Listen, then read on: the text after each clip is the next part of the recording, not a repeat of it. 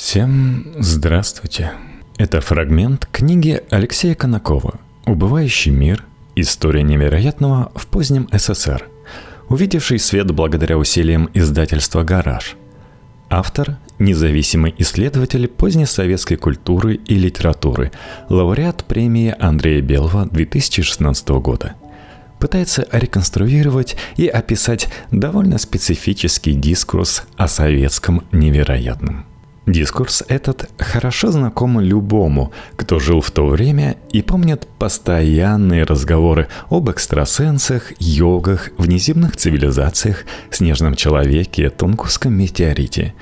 Граждане СССР активно обсуждали подобные темы, и такой интерес, с одной стороны, кажется курьезным и маргинальным – а с другой явно указывает на что-то важное и в социальном устройстве, и в политической ситуации, и в идеологическом климате эпохи.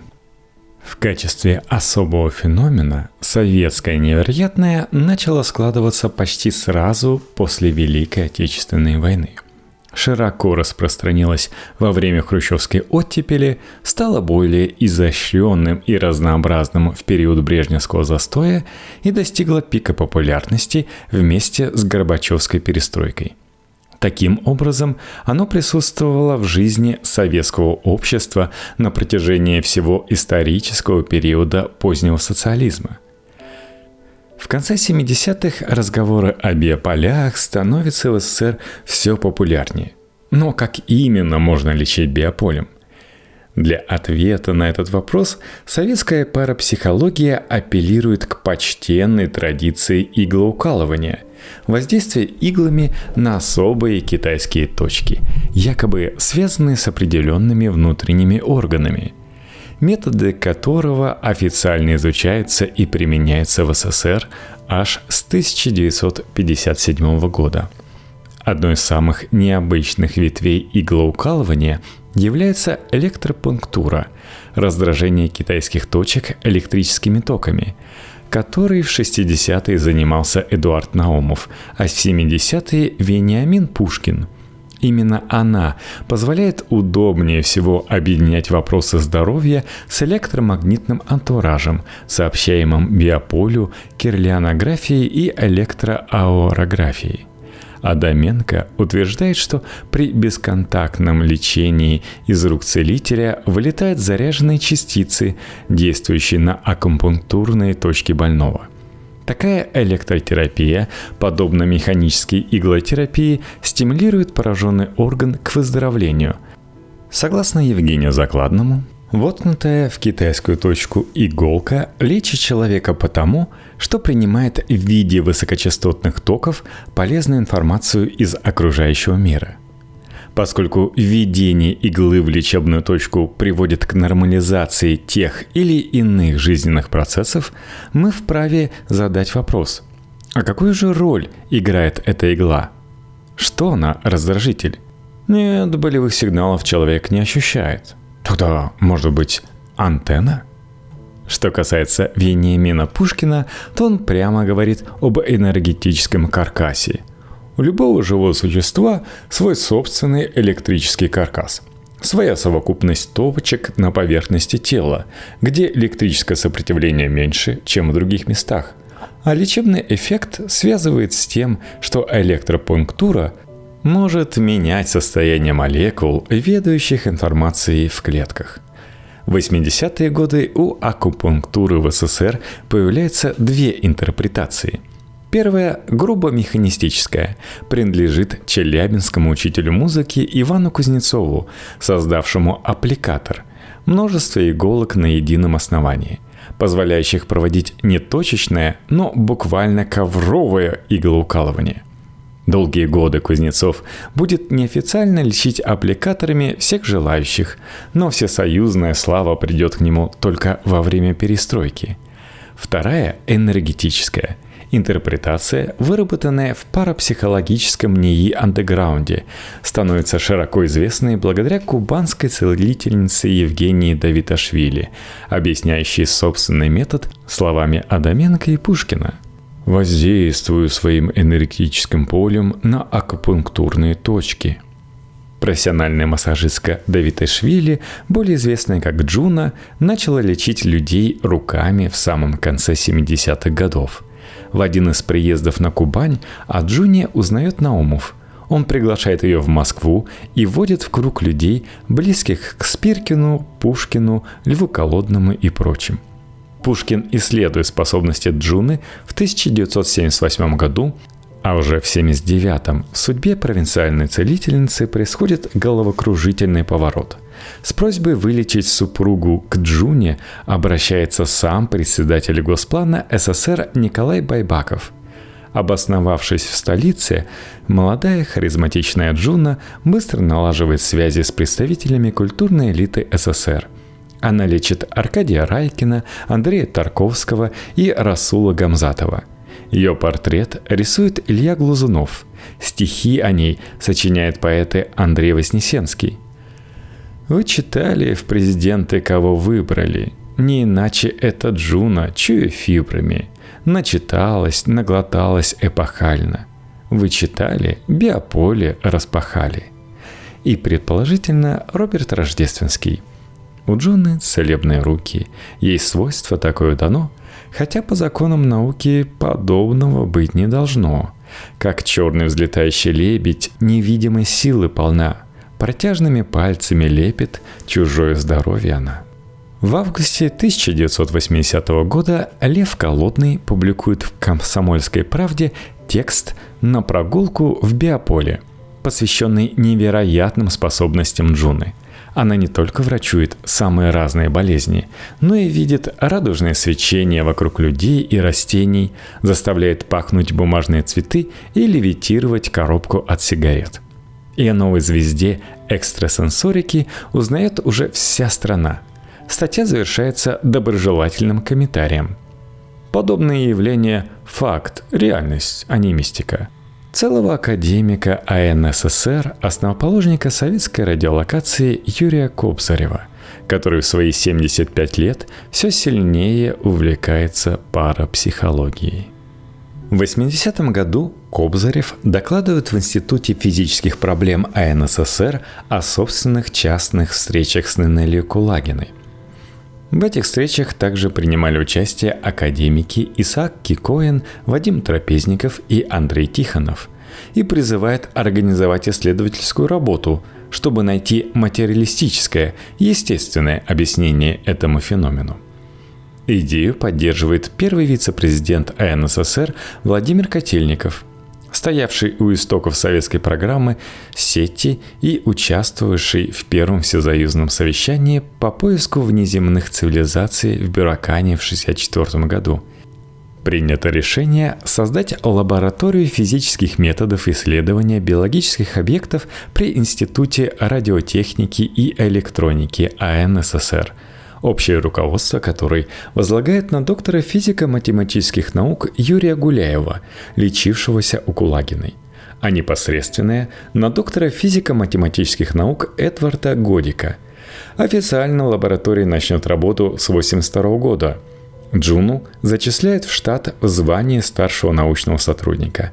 Она проработает в лаборатории до 1985 года – Исследования показывают, что Джуна способна менять в широком диапазоне температуру своих рук и благодаря этому нагревать участки тела больного, вероятно связанные через нервы и позвоночник с теми или иными органами. В случае Кулагиной, тоже приезжавшей в лабораторию Годика, удается выяснить, что ее пальцы выделяют мелкие капли гистамина – и испытуемое пациентами жжение есть результат аллергической реакции кожи. Полученную в лаборатории информацию стараются не афишировать. В официальном отчете Гуляева и Готика физические поля биологических объектов, опубликованном летом 1983 года в Вестнике АНССР, подробно описана методика экспериментов, но фамилии обследуемых не названы. Однако разговоры о Джуне не утихают – в апреле 1981 года журнал «Огонек» устраивает круглый стол, посвященный биополю.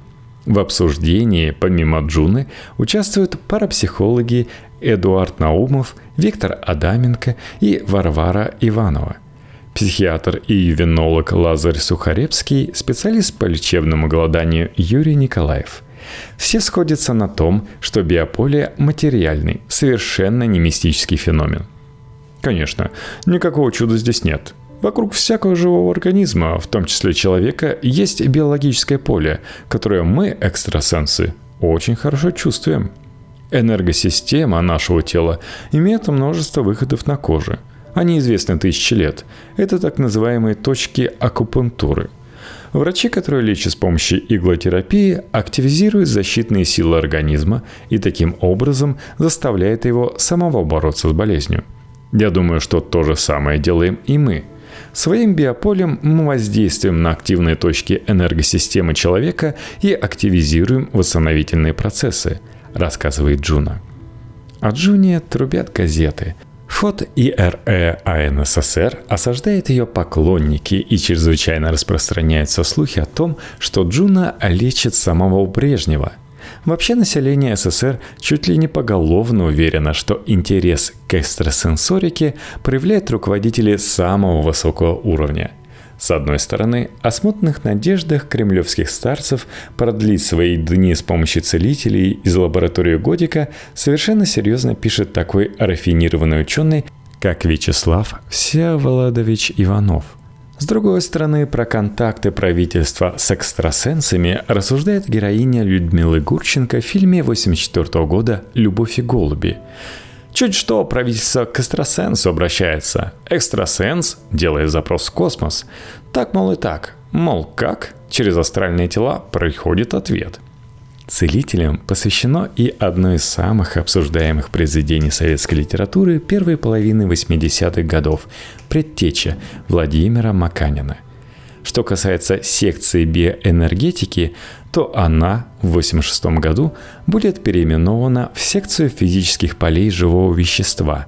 Место Спиркина, подвергнутого обструкции в отделе пропаганды и агитации при ЦК КПСС в 1985 году, займет Влаиль Казначеев – получивший ряд председателей секции от радиофизика Когана через философа Спиркина к медику Казначееву, возможно, ярче и лаконичнее всего демонстрирует характерный дрейф интересов позднесоветского общества, окончательно оставившего романтику познания и покорения просторов Вселенной ради криптобуржуазной заботы о здоровье. Фигуры Джуны и Казначеева, каждая по-своему, символизируют новую миссию парапсихологии – не удивлять отгадыванием карт, но помогать людям в укреплении здоровья.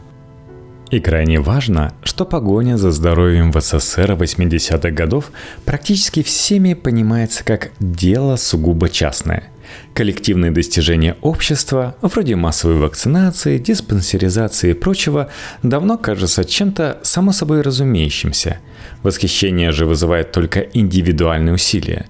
Здоровье для себя личное, как формулирует Николай Амосов. Дополнительно идея индивидуализма усиливает и масштабная дискуссия о скрытых резервах человека, ведущаяся с конца 70-х – и в этой дискуссии тоже не обходится без парапсихологии.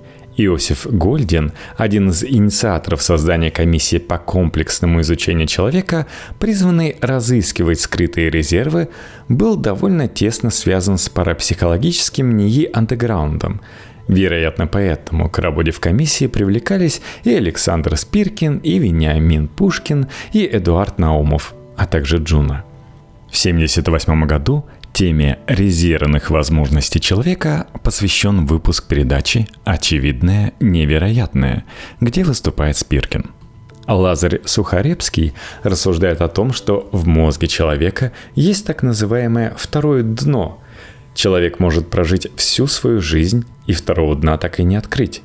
Работники секции биоэнергетики убеждены, что человек – самый настоящий кладезь сокровищ – а крупный гипнолог и теоретик биополя Леонид Гримак готовит книгу «Резервы психологической психики».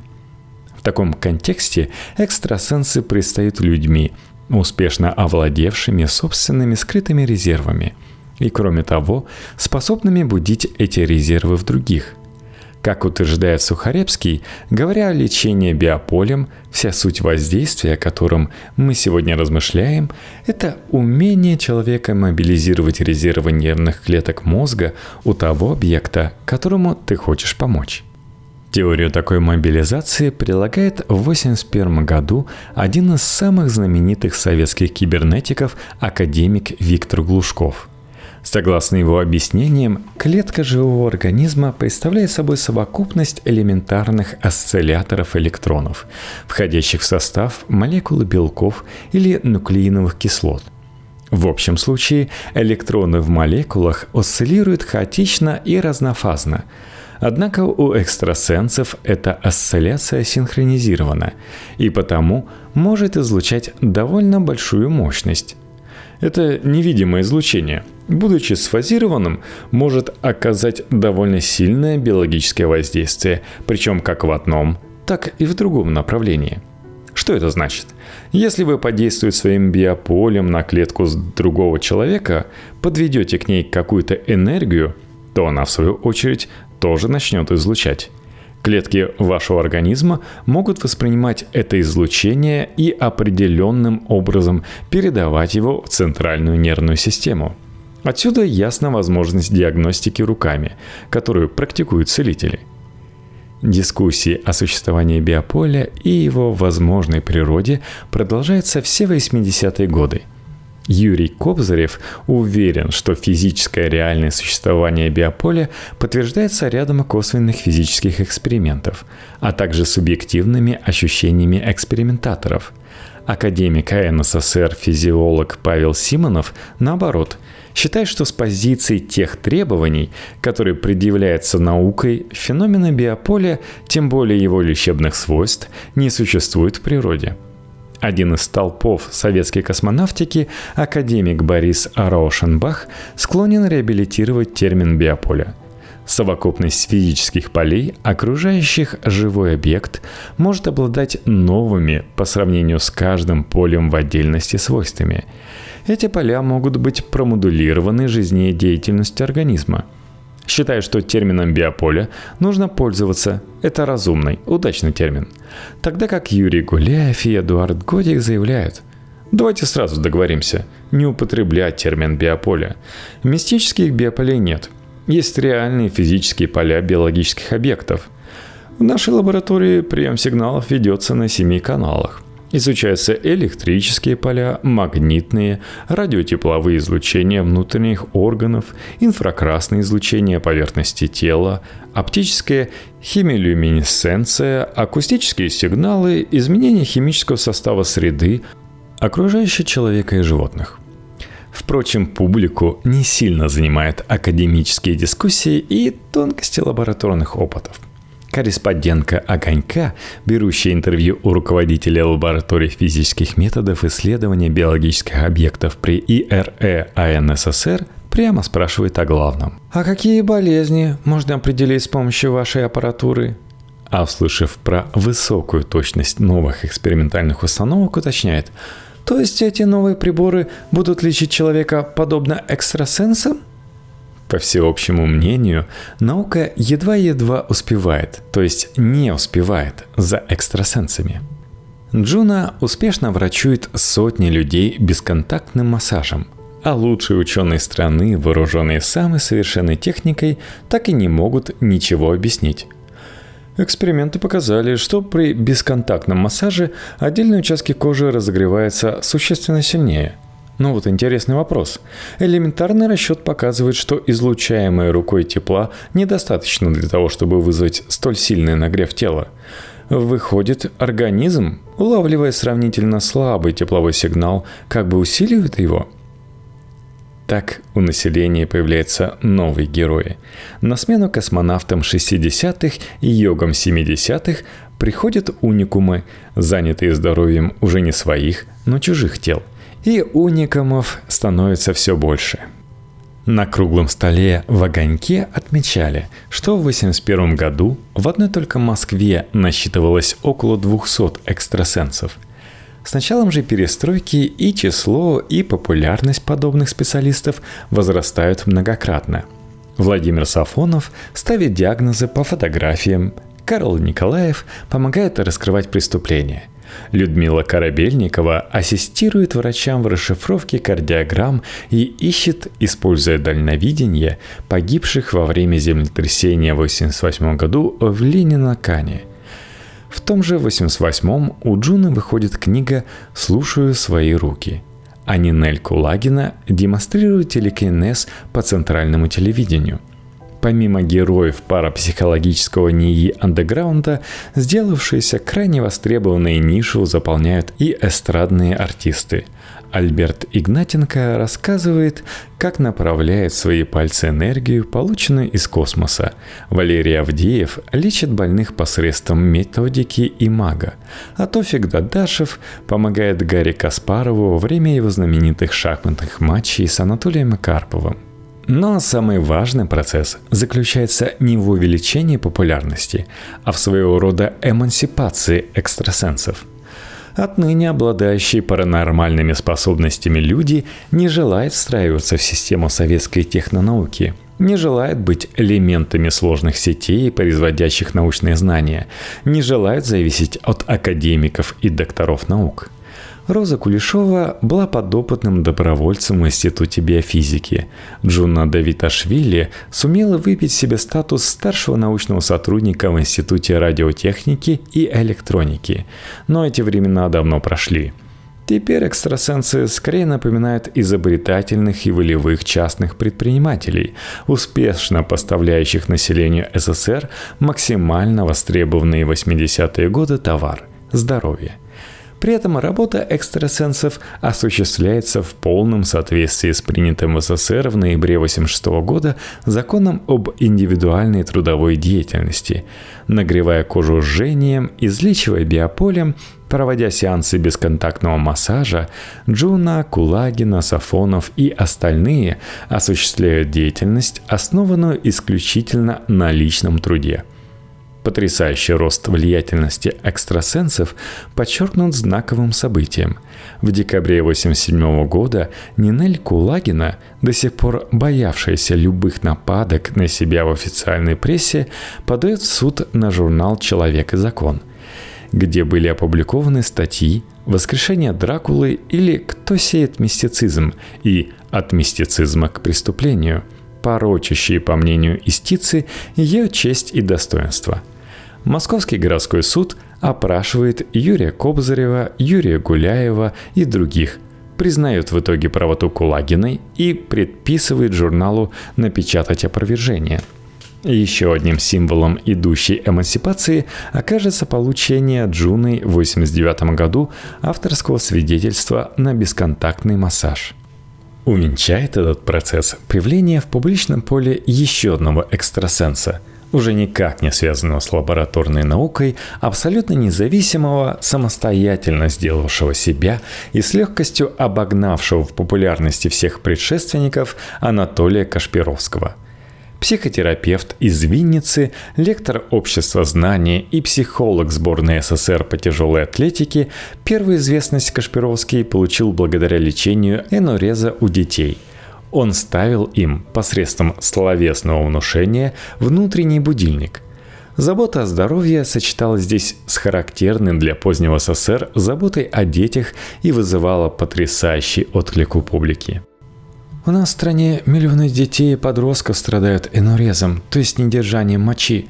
Сама болезнь пустячная – но сколько за нее детского горя, деформированной психикой, когда ребенок становится объектом насмешек в детском саду, когда он не может поехать в пионерлагерь, а какие варварские методы лечения, от посрамления до лишения питья во второй половине дня, что нередко ведет к мочекаменной болезни. Всесоюзная популярность приходит к Кашпировскому в марте 1989 года после участия в телепередаче «Взгляд».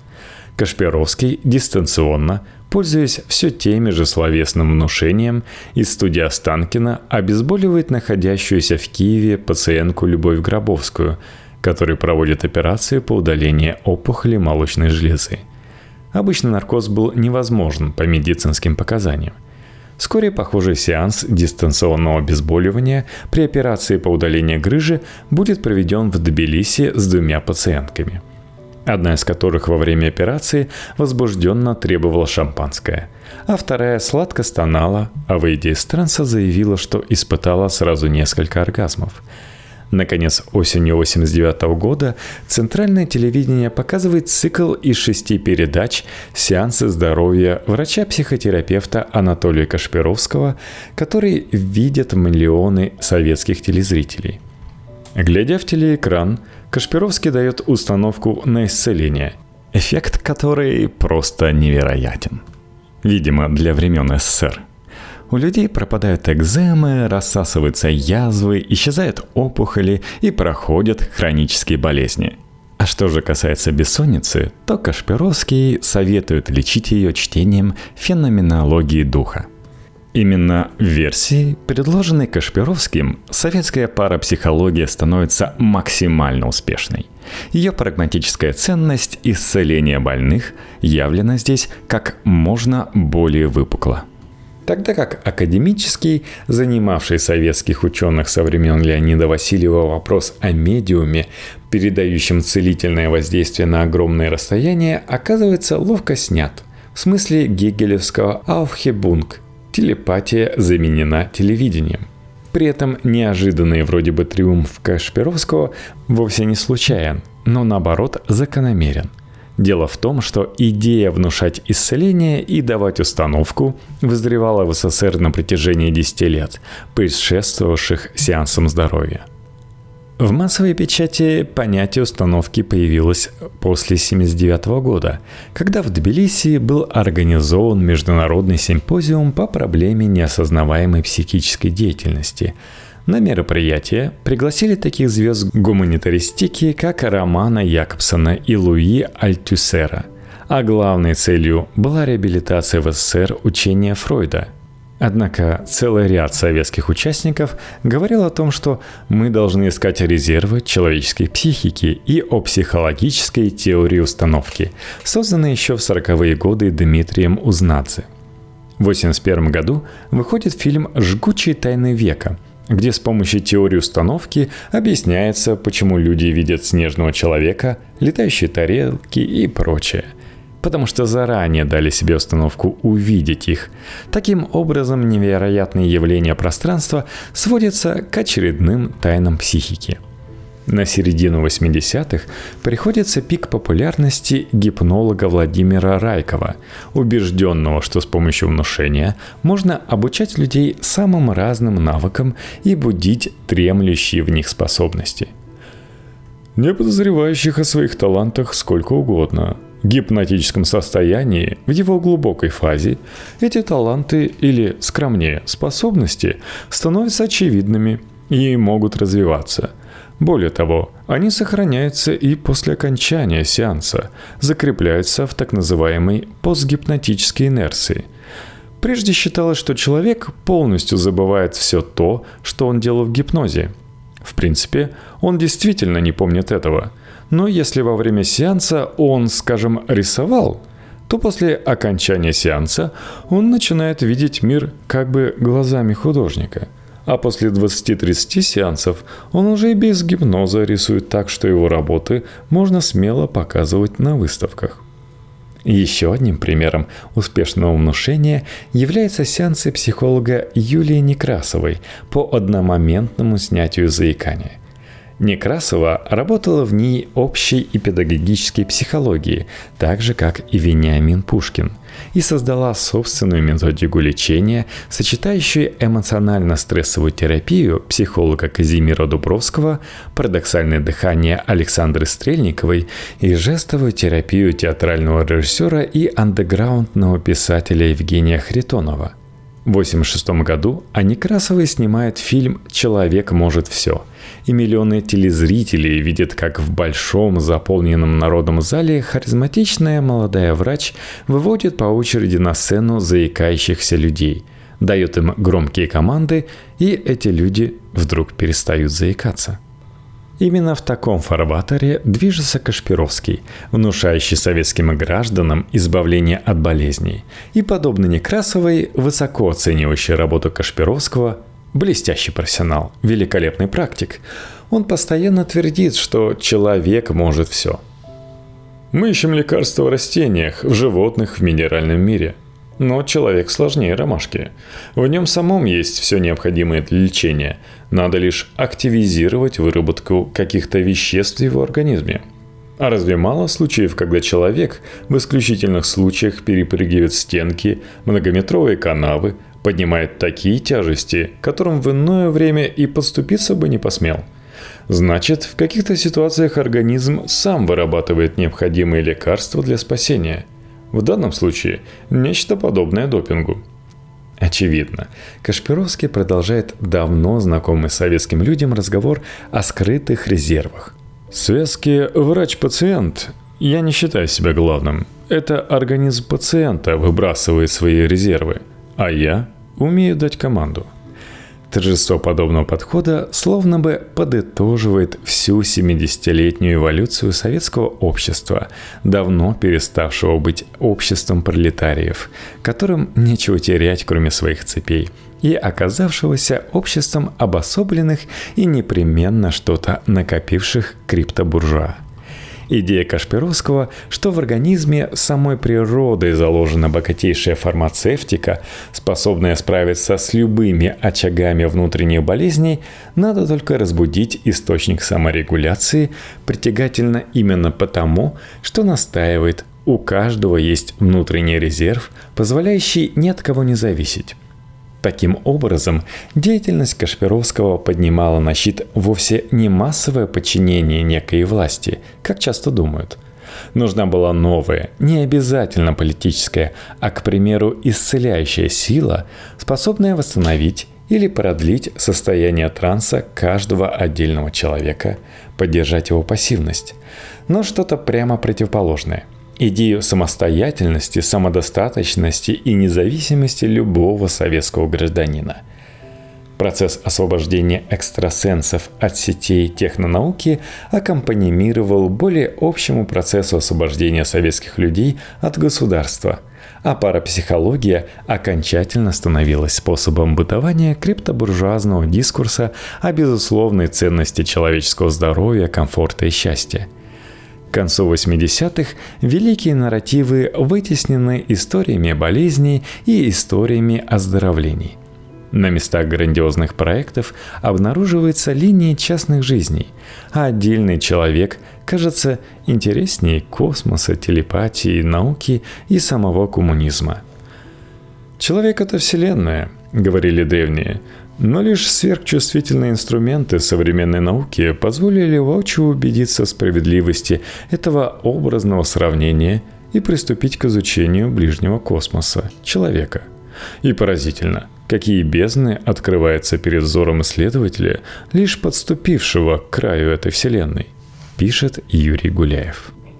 Таким образом, после четырех десятилетий блужданий между Марсом и Тау-Кита, Тунгусской тайгой и Памирскими горами, местами посадки на лой сбора мумиё, дискурс о невероятном признает, что максимально невероятным феноменом является простой позднесоветский криптобуржуа.